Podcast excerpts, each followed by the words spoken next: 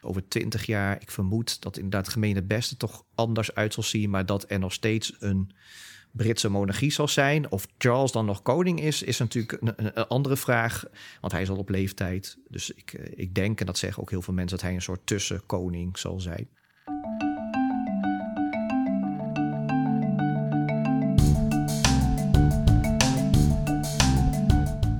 Dit is de Radboud Actualiteitenpodcast, waarin wetenschappers van de Radboud Universiteit duiding geven bij prangende politieke vragen. We zitten hier met Dennis Kersten, anglist, cultuurwetenschapper en de Brittenfluisteraar van de Radboud Universiteit. Want er is iets groots gebeurd. Koningin Elisabeth II is overleden. Op het moment dat we deze podcast opnemen, staat er een rij van 30 uur voor haar kist. Dennis, jij begrijpt die Britse psyche een beetje. Waarom staan die mensen daar? Nou, hallo. Uh, dat is een hele goede vraag. Ik zou dat die mensen zelf ook wel uh, willen vragen. Maar ik denk dat daar verschillende verklaringen voor zouden kunnen zijn. Ten eerste is er natuurlijk heel veel media-aandacht voor het overlijden van de koningin.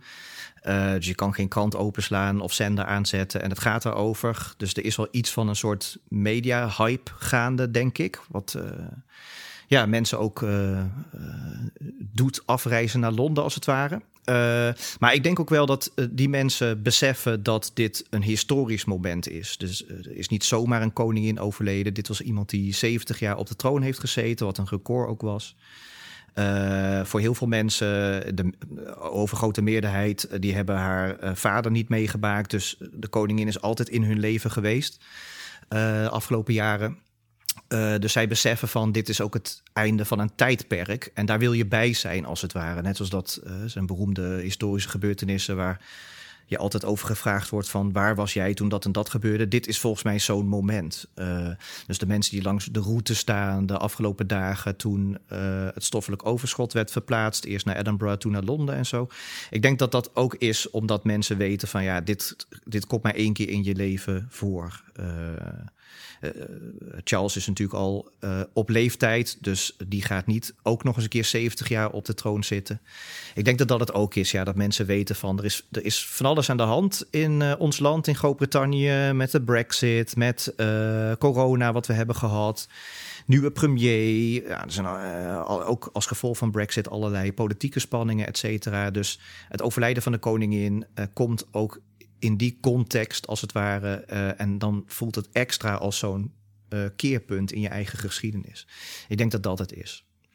Uh, in combinatie dus met alle aandacht die ervoor is. En wat voor een gevolgen heeft de dood van de koningin voor die andere kwesties? Hoe zien, zien Britten dit als een onderdeel van al die veranderingen? En, en wat verandert dat in die, voor die andere veranderingen, hoe zij daar naar kijken? Ja, ja.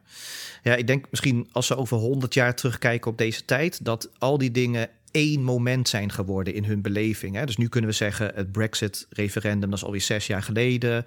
Uh, corona zat daartussen en nu overlijdt de koningin. Maar ik denk dat al die, al die dingen optellen tot één keerpunt in de Britse geschiedenis. Dus in dat opzicht komt het overlijden van de koningin op een moment waarin het wel past, als het ware. Als in, het hoort bij dat grote keerpunt. Tegelijkertijd eh, hadden ze het uh, er liever denk ik niet bij willen hebben ook nog een keer. Dus het is een zo, zoveelste traumatische ervaring voor heel veel mensen. Niet voor alle mensen zal Brexit een traumatische ervaring zijn, maar ja, alle discussies daaromheen heeft het land toch wel verdeeld, gepolariseerd.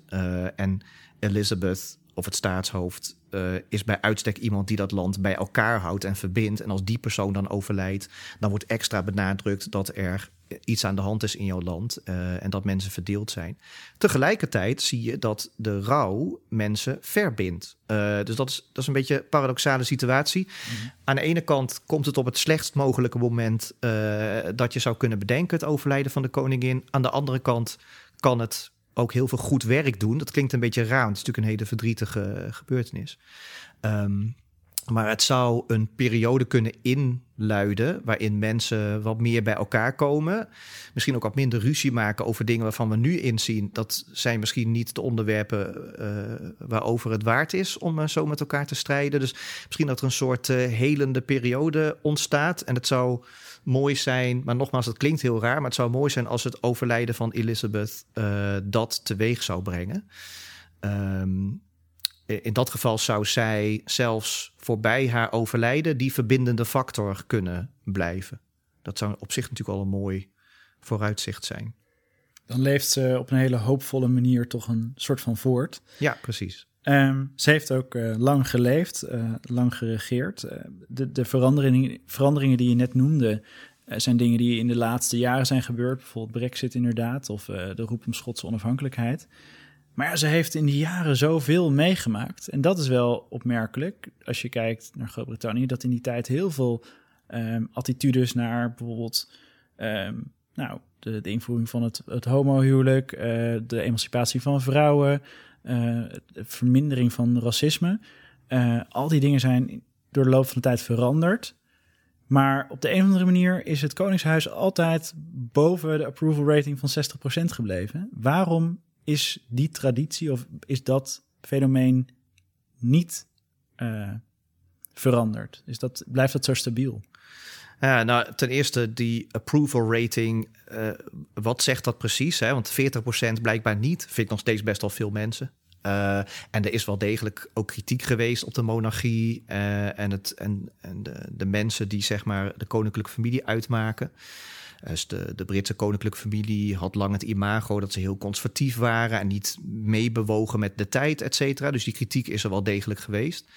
Ik denk dat daar ook wel een aantal redenen voor zijn waarom ze dat niet zo makkelijk doen. Uh, ik denk dat ze het zelfs als hun taak zien om niet te snel mee te gaan met de waan van de dag.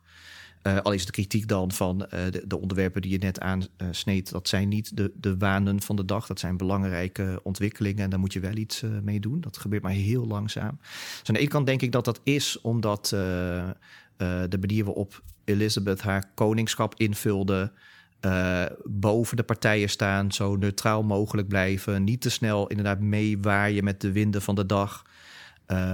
dat heeft voordelen, die manier van regeren. Um, want dat brengt stabiliteit. Dat zorgt ervoor dat er verbinding inderdaad blijft. Dus als je heel stellig bent in bepaalde politieke debatten, heeft dat ook uh, heeft voordelen, maar heeft ook nadelen.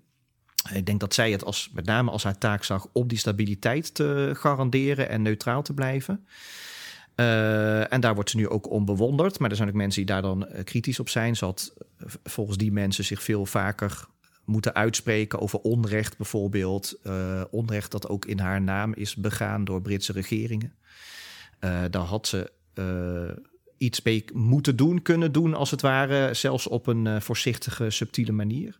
Ik denk dat het de tweede reden waarom dat niet zo snel gebeurt en het Britse Koningshuis niet zo makkelijk verandert met de tijd mee, is dat dat in de Britse psyche zit. Je, je zei al aan het begin van het gesprek uh, dat, uh, dat ik daar onderzoek naar doe. Uh, kijk, de Britten die, uh, als ze bijvoorbeeld naar Europa kijken, het cliché is dat zij altijd de rust bewaren. Ze waren niet voor niets de, de leiders van een groot wereldrijk. zij dachten dat dat was omdat zij op een bepaalde manier in de wereld staan en inderdaad niet zomaar meewaaien met alle winden. Uh, aan het eind van de 17e eeuw, uh, aan het eind van een aantal burgeroorlo burgeroorlogen in Engeland, hebben zij op een gegeven moment de parlementaire democratie min of meer uitgevonden. Vinden zij zelf trouwens, hè, want uh, misschien is dat helemaal niet zo, maar in ieder geval dat is hun beleving. Terwijl in Europa had je uh, Frankrijk bijvoorbeeld, uh, revoluties, daar werden, werden dingen veranderd in de maatschappij op gewelddadige manier. En de Britten doen dat via het parlement, via hervormingen en dat soort dingen. Dus op dat moment, eind van de 17e eeuw, waren de Britten best wel vooruitstrevend. Ze hadden een modern staatsbestel, als het ware, waarbij het staatshoofd dat was staatshoofd bij de gratie van het parlement. En niet boven de wet stond. Dat was eigenlijk in Europa best wel uh, vernieuwend. Al hadden ze misschien ook uh, naar Nederland kunnen kijken voor uh, voorbeelden voor hoe je dat doet. Parlementaire democratie, zeg maar de, de, de vroege vorm daarvan. maar eigenlijk vanaf dat moment zijn ze nooit meer echt gaan vernieuwen. Dus in 1700 hadden ze een soort state-of-the-art parlementaire democratie. Waarin het staatshoofd zijn of haar plek wist. Maar eigenlijk hebben ze daarna nooit meer echt grote uh, veranderingen uh, doorgevoerd. Waardoor ze in zijn gehaald door datzelfde Frankrijk en door Nederland en door Duitsland en andere landen, ook buiten Europa. En eigenlijk is het Britse staatsbestel best wel aan een herziening toe. Het is best wel ouderwets als het ware. Dat is ook de rol die de monarchie daarin heeft. Ja, dat zou wel eens een flinke update mogen krijgen. Uh, dus ook daar zie je dat. Dat is volgens mij ook een reden waarom de, de, het Koningshuis niet snel bijvoorbeeld uh, zal veranderen of iets zal doen aan al die protocollen en alle dingen die je ook deze week weer in werking ziet gesteld. Uh, want dat is onderdeel van hun zelfbeeld. Hè? Wij doen dat niet zo. Uh, wij doen dat volgens traditie, rustig, overdacht, hervorming, geen revolutie, et cetera. Dat heeft voordelen. Hè? Geen revolutie, ja, scheelt heel veel bloedvergieten. Maar heeft nadelen in de zin dat je misschien wat minder flexibel meebeweegt met uh, recente ontwikkelingen. En als we dan dit alles dat dat systeem is gebouwd, dat, die constitutionele monarchie is gebouwd op, op, op het idee van stabiliteit, ehm, zoals je net zei. Als we, jij probeert te ontlokken om de toekomst in te kijken. En dat is natuurlijk historisch letterkundige, moet je dat nooit vragen. Maar ik ga het toch doen. Over twintig jaar bestaat dan de Britse monarchie nog? Ik denk van wel. De Britse monarchie is zo'n onderdeel van dat zelfbeeld nogmaals. Hè? Dus uh, Britsheid, Britse identiteit is zo verbonden met het feit dat ze die monarchie zijn.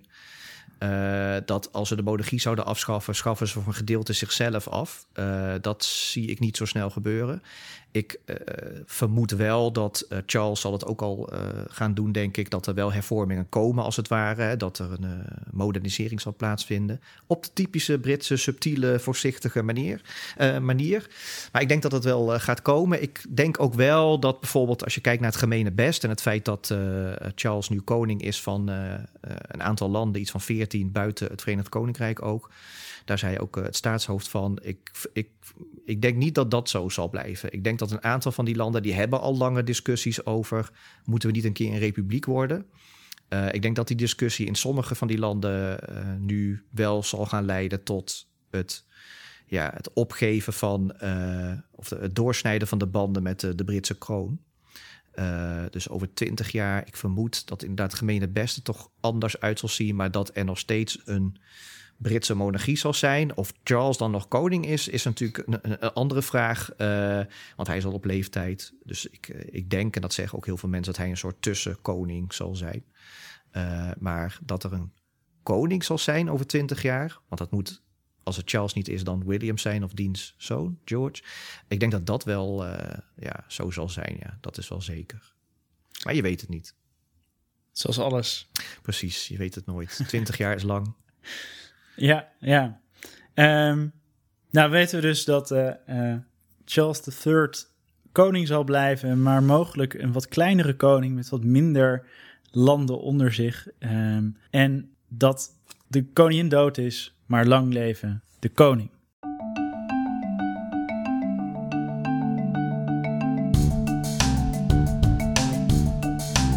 Dit was de Radboud Actualiteiten Podcast.